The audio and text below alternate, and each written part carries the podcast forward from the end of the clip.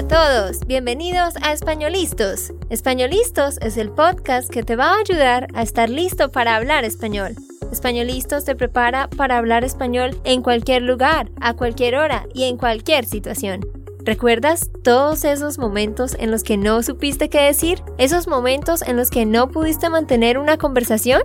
Pues tranquilo, Españolistos es la herramienta que estabas buscando para mejorar tu español. Dile adiós a todos esos momentos incómodos. Entonces, empecemos. ¿Estamos listos? Yo soy Andrea, de Santander, Colombia. Y yo soy Nate, de Texas, Estados Unidos.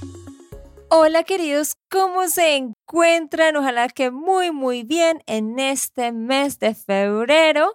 Ya estamos en el segundo mes de este año porque el tiempo vuela.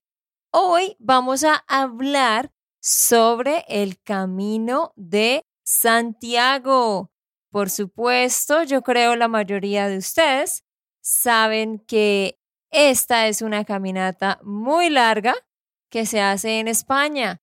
Así que hoy vamos a hablar de varios detalles como por qué se hace esta caminata, quiénes van, cuánto dura, cuánto vale hacerla, cuántos kilómetros se recorren, etcétera, etcétera. Sí, es, es parecido del Pacific Crest Trail en Estados Unidos, creo que en California, en el noroeste, pero es un camino muy, muy largo. Es por un mes o más. Pues hay diferentes rutas. Tú puedes ir por menos tiempo o más tiempo, pero normalmente la gente camina por como, no sé, como dos, tres, cuatro horas al día y no sé cuántos kilómetros, como 10 kilómetros o 15 kilómetros a veces al día. Y eso es todo por el norte, el parte norte de España y Portugal. Bueno, gracias Nate por esos detalles. Y también Nate ahorita nos va a compartir un poco sobre la experiencia de sus papás cuando ellos hicieron este camino eh, y vamos a contarles un poquito sobre eso. Sí, tristemente mi papá no habla español, así que no puede explicar los detalles, pero hace algunos años ellos ahora tiene como 65 años, pero antes, hace como 7, 8 años, no me acuerdo exactamente, ellos hicieron la caminata y ellos les gustaron mucho, como quizás ustedes han escuchado a nosotros. Si queremos hacer esta caminata, quizás en este año vamos a ver con la pandemia y todas las cosas, pero esto es el plan quizás en el final de año. Ajá, Nate, tú dijiste algo y quiero corregirte porque es un error eh, común para todos. Tú dijiste algo como a ellos les gustaron. No, no, no, a ellos les gustó. They liked. Aunque decimos ellos, no, no se va a decir gustaron porque nos referimos a una cosa singular. A ellos les gustó el viaje, les gustó el camino, la caminata. ¿Listo? Ah, ok, sí, porque no estoy refiriendo a ellos, estoy refiriendo. sí. refiriendo. Sí. Al caminata. Ajá, a la caminata. A la caminata. Quizás, quizás es más fácil para ti decir, porque estoy haciendo referencia. Porque estoy haciendo referencia. Ok, ok, muy bien, sí. O más fácil, porque estoy hablando sobre. estoy hablando sobre. Sí, esto es más fácil. Ajá, porque estoy hablando sobre algo singular, no sobre ellos. Pero antes de empezar, quiero decirles que ustedes pueden descargar la transcripción de este episodio y de todos los episodios. Solo debes ir a espanolistos.com y ahí vas a ver este episodio y puedes descargarlo. Solo debes poner tu email. también tú puedes hacer una donación para apoyar nuestro trabajo y al hacer esta donación vas a recibir todos los transcripts desde el episodio 20. ¿Dónde haces esta donación? He creado un link para esto. Es espanolistos.com slash donate. Yo sé que hay mucha gente que han escuchado el podcast y algunos quieren donar. Si no quieres donar, está bien. La cosa más importante es que estás escuchando y aprendiendo y disfrutando tu aprendizaje. Pero si tienes ganas de donar, puedes ir a espanolistos.com slash donate. El Camino de Santiago está denominado así porque la gente hace una caminata muy larga que se dirige hacia la tumba de Santiago el Mayor. Y esta está en una catedral que se llama Santiago de Compostela. Como lo decía Nate, hay diferentes rutas por las que se puede llegar allá. Eh, y bueno, realmente el sentido de esto es un sentido religioso, ¿verdad? Las, los católicos principalmente, que son quienes tienen este gran respeto y amor y admiración por Santiago el Mayor, eh, quieren hacer esta, esta peregrinación, pero ya más adelante vamos a ver que, pues hoy en día o hace ya muchos años, muchas personas aunque ni siquiera crean en Dios, hacen esta caminata por otros motivos. El término peregrinación significa viaje al extranjero o estancia en el extranjero. Bueno, cuando se instituyó como tal el Camino de Santiago, pues nosotros encontramos que esto fue en el año 1965 Ahí fue cuando como que se instituyó como tal la caminata por el Ministerio de Turismo. ¿Y cuál es el propósito? ¿Para qué hace la gente esto? Como yo decía ahorita.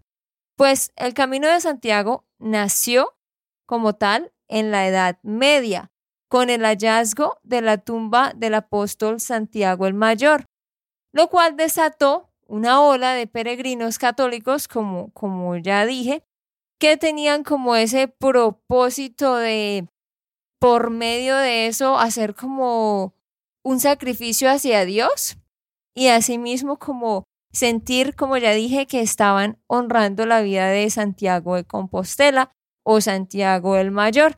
Pero, Nate, cuéntanos cuáles son los otros motivos que tiene la gente para ir. Sí, no es solo religioso, porque aunque hay mucha gente que no hace esto de manera religiosa, realmente hay muchas otras razones para realizar esta caminata, como por ejemplo desconectarse del trabajo y la tecnología, experimentar la naturaleza en estado puro, naturaleza. Esto siempre, esta palabra, la naturaleza en estado puro, hacer ejercicio, turismo cultural y gastronómico, conocer gente nueva, hacer amigos, practicar idiomas como un reto, como deporte de aventura, etc. Ajá.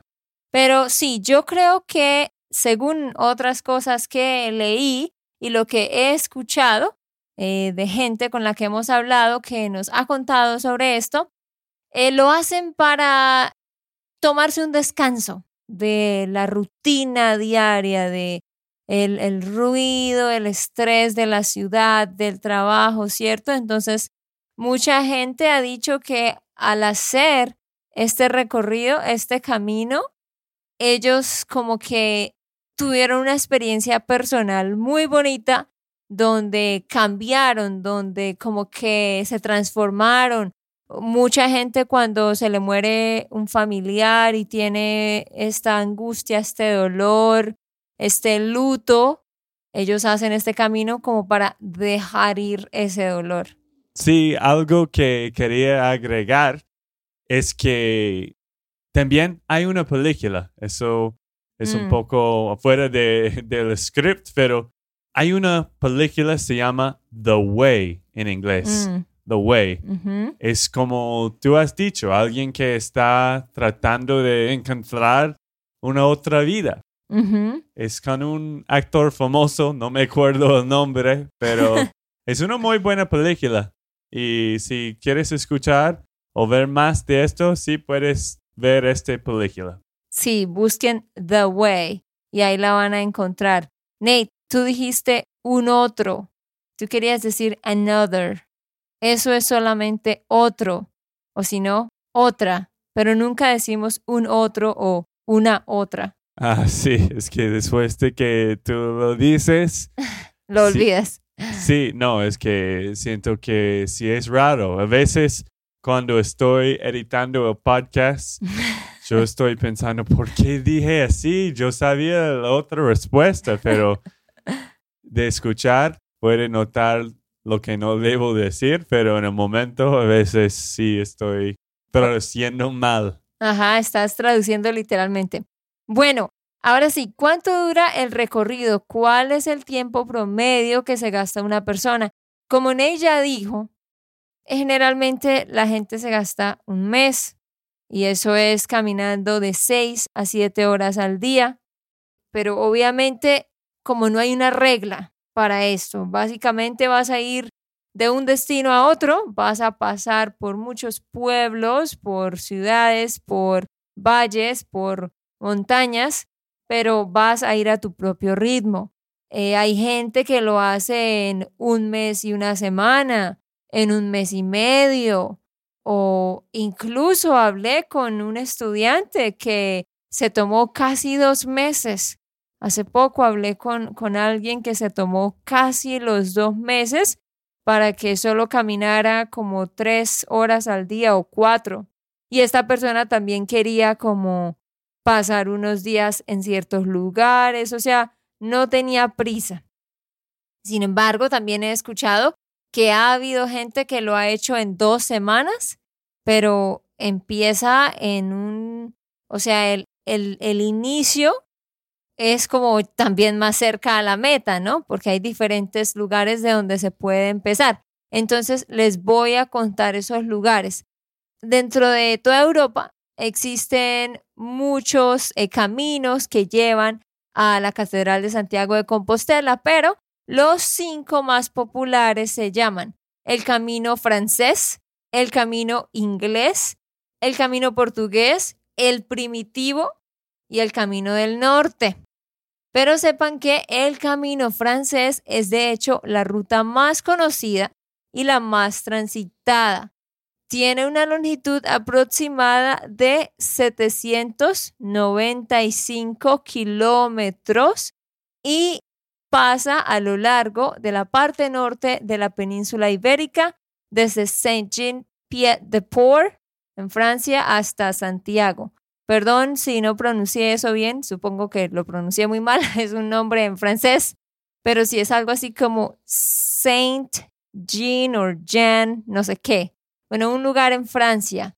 Pero si esa es la más popular, tiene 795 kilómetros, pero la- los otros, los otros eh, puntos de los que se puede empezar son, se puede empezar desde un lugar que se llama Sarria y este recorrido es de 114 kilómetros, el que ya mencioné, desde Francia, 795 kilómetros. Se puede empezar desde Oporto y eso es 235 kilómetros. Se puede empezar desde Tui, TUI, otro punto de partida, son 115 kilómetros. Se puede empezar desde León, que son 309 kilómetros. Y también se puede empezar desde Ferrol, y esos son 117 kilómetros hasta la Catedral de Santiago de Compostela. Por eso es que, sí, el más largo, por supuesto, es este de 795 kilómetros, pero pues bueno, si uno empieza desde uno de los otros puntos, se va a tardar menos. Ney, ¿tú recuerdas cuál fue el que tus papás hicieron? No, la verdad yo no, no me recuerdo, o no recuerdo. Ajá, ajá. no me acuerdo. Ajá. Y no recuerdo. Muy bien, Nate. Pero yo sé que fue como un mes y algo. Pero wow, el camino francés es la ruta más conocida. Y esto es casi 800 kilómetros. Esto es mucho. Eso es como que un poco menos de 400 millas, Ay, Nate, no sé. quizás. No tengo idea. Deberíamos haber averiguado. Pero ustedes pueden averiguar en Google cuántas millas son 795 kilómetros. Pero Nate, yo me imagino que este fue el que tus padres hicieron, porque obviamente es el más largo. Me imagino que fue ese. Eh, deberíamos haberles preguntado. Pero bueno, en fin. ¿Qué tipos de paisajes se ven en este recorrido? Bueno, el papá de Nate nos contaba que de verdad es una experiencia única porque, por ejemplo, empiezas a caminar el lunes, por ejemplo. Entonces, el lunes y el martes estás pasando por unos, unos valles, entonces todo es plano y hay extensiones de tierra con sabanas y de repente ves vacas y caballos y es inmenso, una planicie inmensa, entonces se siente una paz tremenda. Pero ya luego el miércoles estás caminando como por unas colinas. Entonces ahora ves como muchas pequeñas montañas y caminas así por otros dos días. Y luego llegas a un pueblo todo medieval, como en las películas, como algo muy único, de cientos de años, siglos atrás, y como que te sientes en otro mundo. Y luego sales de ese pueblo y llegas a otro lugar donde hay cultivos de flores, por ejemplo. O sea, es una cantidad de paisajes impresionante. Sí, exacto. Hay muchísimo para ver. Y con todos los años que ellos han hecho, hay como diferentes paradas en cada, cada día. Tú, bueno, vamos a hablar de los hoteles y, y todos los hóspedes para. Hostales. Hostales, ah, sí. Estabas pensando en hospedajes, que es otra palabra. Hospedajes o albergues. Sí, eso. Pero hay como cada parada hay diferentes restaurantes y lugares para descansar porque mucha gente han ido allá. He leído que hay como 200 mil hasta como 500 mil personas que hacen este caminata en un año. Sí, y ya ahorita vamos a hablar de la cifra de personas que fueron en el 2019, eh, que fue muchísima gente. Pero sí, otra cosa que quería mencionar es que hay como varios pueblitos pequeñitos por los que tú pasas donde no hay gente, o sea, están casi despoblados.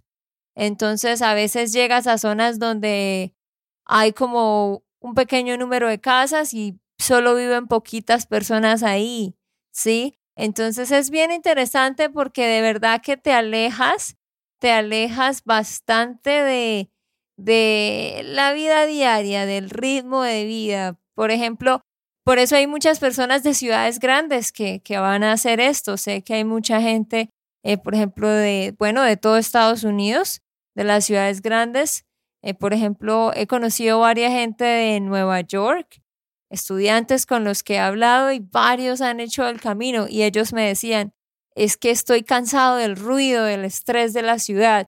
Entonces se los aconsejamos y cuando lo hagamos, bueno, luego les contaremos nuestra experiencia. ¿Cuáles son los lugares más icónicos que se pueden visitar durante este recorrido? No voy a dar una descripción de los lugares, solo los voy a mencionar según lo que nosotros encontramos y lo que el papá de Ney nos contó. Lugares importantes e interesantes. El Palacio de Gaudí Astorga, la Catedral de Santa María de Astorga, el Museo del Chocolate, el Museo Romano, la es- se llama Ergastula, la Casa del Sacristán, la Parroquia de San Bartolomé, el Embalse de San Vicente, el Centro de Interpretación del Chocolate, el Parque La Eragudina, la Parroquia Puerta de Rey, la Muralla de Astorga, el Castillo de Palacios de la Valduerna, la Laguna Gallega, la Iglesia de Santa María, etcétera, etcétera, etcétera. Son muchos lugares. Bueno, ¿cuántas personas fueron allá, como dije, en el 2019, Nate? Bueno, había 347 mil peregrinos que hicieron este recorrido en el año 2019. Exactamente. De hecho, en el año 2018 hubo 327.378 personas que fueron y luego en el 2019, como Neil lo dijo, subió a 347.578 personas, o sea que hubo un incremento del 6.17%, fue más gente en ese año. Y algo interesante, eh, según nos contaba el papá de Nate, en este año 2021 se estima que mucha más gente va a ir porque este año es un año especial para los católicos. Creo que es, el año del jubileo, algo así, jubilee, algo así. Eso es cada 10 años, creo. Sí, esto año de 2021 es, es el año de jubileo, eso es lo que ellos dicen. Y bueno, también es un año después de la pandemia. Pues todavía mm. sí estamos en la pandemia, pero quizás con las vacunas y, si los casos todavía están disminuyendo. Disminuyendo. Disminuyendo. O mejor, yes, disminuyendo. O mejor puedes decir bajando. Eh, sí, más fácil. si los casos todavía están bajando mucho, me imagino que va a tener un montón de gente en este caminate, en este año. Sí, y eso es lo que nos preocupa a nosotros ahora, porque nosotros queríamos hacer esto en el 2020. Y bueno, pues no se pudo. Entonces ahora, en el 2021, es nuestro plan, pero también he hablado con varios estudiantes que tenían planeado ir el año pasado y ahora piensan ir este año. Entonces ahora Ney y yo estamos pensando, ok, es el año de jubileo donde por naturaleza van muchas más personas. Y ahora todo el mundo que no fue por causa de la pandemia, no sé, ahora nosotros estamos como un poco preocupados y dudando de si debiéramos hacerlo o no. Bueno, Ney, ¿cuáles son los países de los que vienen más peregrinos? Bueno, esos países son España, Italia, Alemania, Estados Unidos y Portugal. Ajá. ¿Y cuál es el mejor año? Perdón, el mejor año no. El mejor mes en el que podemos visitar. Bueno, yo creo que depende del clima de lo que tú quieres ir, porque en verano es un poco más caliente y hay mucha gente, pero si tú vas en mayo, que yo creo que es uno de los mejores, como en, en otoño o en, ¿cómo se llama esto? Primavera. Te equivocaste, porque otoño es the fall. Sí. Querías decir la primavera, ¿no?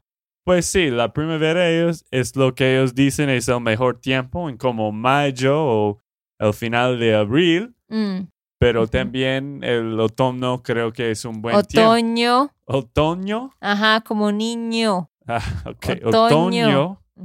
Sí, también es bueno. Ajá. Sí, porque pues principalmente dicen que mayo es el mejor, mejor mes porque las temperaturas son moderadas, o sea, como que ahí se tiene el mejor clima, los albergues están en pleno rendimiento y la cantidad de peregrinos es moderada. Eh, vuelvo a decir, los albergues o los hostales o los hospedajes o las posadas, todo eso es lo mismo, o sea, es como que vas caminando, llegas a un pueblo y hay una casa grande, antigua, medieval, y tiene, por ejemplo, seis habitaciones. Cada habitación tiene dos bank beds, dos camarotes. Entonces tú llegas y duermes en uno de esos y con otras personas desconocidas en el mismo cuarto y luego en la mañana te dan el desayuno y todos comen como muy cerca y todo como si fuera una casa familiar. Esos lugares se llaman hospedajes, hostales, posadas o albergues. ¿Listo? Es lo mismo. Sí, y la otra cosa que es buena de esto es que el costo de las cosas, porque realmente, bueno, es, no es muy costoso porque entre como 25 y 30 euros. Euros. Euros diarios es como 24 a 36 dólares. Tú puedes dormir en un hostal. O si prefieres como un hotel, algo un poco más lujoso, creo que sí puedes encontrar algunos como de menos de 100 dólares. Sí. Pero sí, con muchos días sí es un poco más costoso. Y pues también tiene que reservar un poco antes o mucho antes porque si hay mucha gente, bueno, tiene que prepararse. Claro, el papá de Nate nos contaba que pues hay dos opciones, o bueno, tres opciones. La número uno es la más económica. Por supuesto que es siempre quedarse en albergues, en posadas, ¿no? como lo dijo Nate, esto puede ser de 24 a 36 dólares. Si es un mes, 3 por 3, 9, bueno, estamos hablando de mil dólares para hacer la caminata del mes. Esto es en cuanto a dormida y alimentación. Eh, pero sí él nos contaba que hay algunos hoteles, pues no súper, súper lujosos, pero pues más grandes y, con más privacidad que en un albergue, y sí, él, yo me acuerdo, Nate, que él dijo que valía como 70 dólares la noche para dos personas, algo así. Entonces él decía, la opción dos es, por ejemplo, quedarse cinco días en una posada y al sexto día en un hotel, como para tener más privacidad, más espacio, y así como alternar. Sí, bueno, para terminar este episodio, vamos a hablar de cómo terminaron o cómo termina este caminata. Ajá, entonces la gente camina hacia, como dije, la Catedral de Santiago de Compostela y llegan allá y entran a la catedral y participan en una misa que se llama la Misa del Peregrino. Y cuando llegan allá, o sea, en, en, en, ah, en esta catedral, tienen ciertas horas en el día específicas en las que hacen la misa. Eh, los papás de Ney creo que llegaron al mediodía. Entonces tú debes revisar los horarios y pues programarte porque tú quieres llegar como justo cuando va a empezar la misa. Y cuando hacen la misa, que es la misa del peregrino, ahí tocan unas campanas, las campanas de la iglesia, grandísimas, las tocan. Entonces como que llegar, participar en la misa y escuchar las campanas siendo tocadas es como, uff, el gran logro después de mucho tiempo. Y bueno, otra cosa que no mencionamos, Nate, es que cuando tú empiezas la caminata, te dan como una libreta grande donde están como los diferentes puntos principales por donde vas a pasar. Y cada vez que llegas a un lugar, a una parada, te ponen un sello. Entonces, eh, no sé las distancias exactas, ¿no? Pero, por ejemplo, caminas por tres días, al tercer día llegas al primer lugar y ahí te ponen un sello, como en el primer cuadro, te ponen un sello. Son muchos sellos, no me acuerdo cuántos son, pero es muy interesante porque eso te anima a seguir. Es como que, ah, llegué al primer nivel y gané mi primer sello, ahora voy al siguiente. Entonces, eh, hace que la caminata sea más interesante. Sí, exacto. Bueno, antes de terminar, quería agregar algo que dije antes. El camino más popular es el camino francés, que es 795 kilómetros. Y yo he buscado en Google y realidad es 493 millas, muchas millas. Mm, Y ahora ustedes pueden notar que este camino, si es muy largo, bueno, hay otros que son más cortos, como dijimos. Si tú quieres ir por una semana o dos semanas, puedes, pero también esto sí es muy largo. Y una última cosa, si tú ya hiciste el camino de Santiago y tienes sugerencias para nosotros, por favor, mándanos un correo. ¿Qué días? Como dije, hablé como con tres estudiantes que ya lo hicieron. Si ustedes quieren darnos sus sugerencias o los demás que nos escuchan, mándanos un correo a andrea at SpanishLandSchool.com si tienes el tiempo y así podemos nosotros usar eso como guía cuando planeemos nuestro viaje. Sí, Y por último, recuerda, espanolistos.com, ve allá y puedes descargar el transcript. y si quieres donar, espanolistos.com slash donate. Gracias. Ok, esto fue todo por el episodio de hoy. Esperamos que les haya gustado y que hayan aprendido. Y recuerda, si sientes que estás listo para aprender español, solo da un clic en Español Listos. No olvides dejar tus comentarios de lo que te gustó y los temas que quieres que tratemos. Suscríbete y déjanos tus reseñas. Españolistas les dice chao chao y hasta la próxima.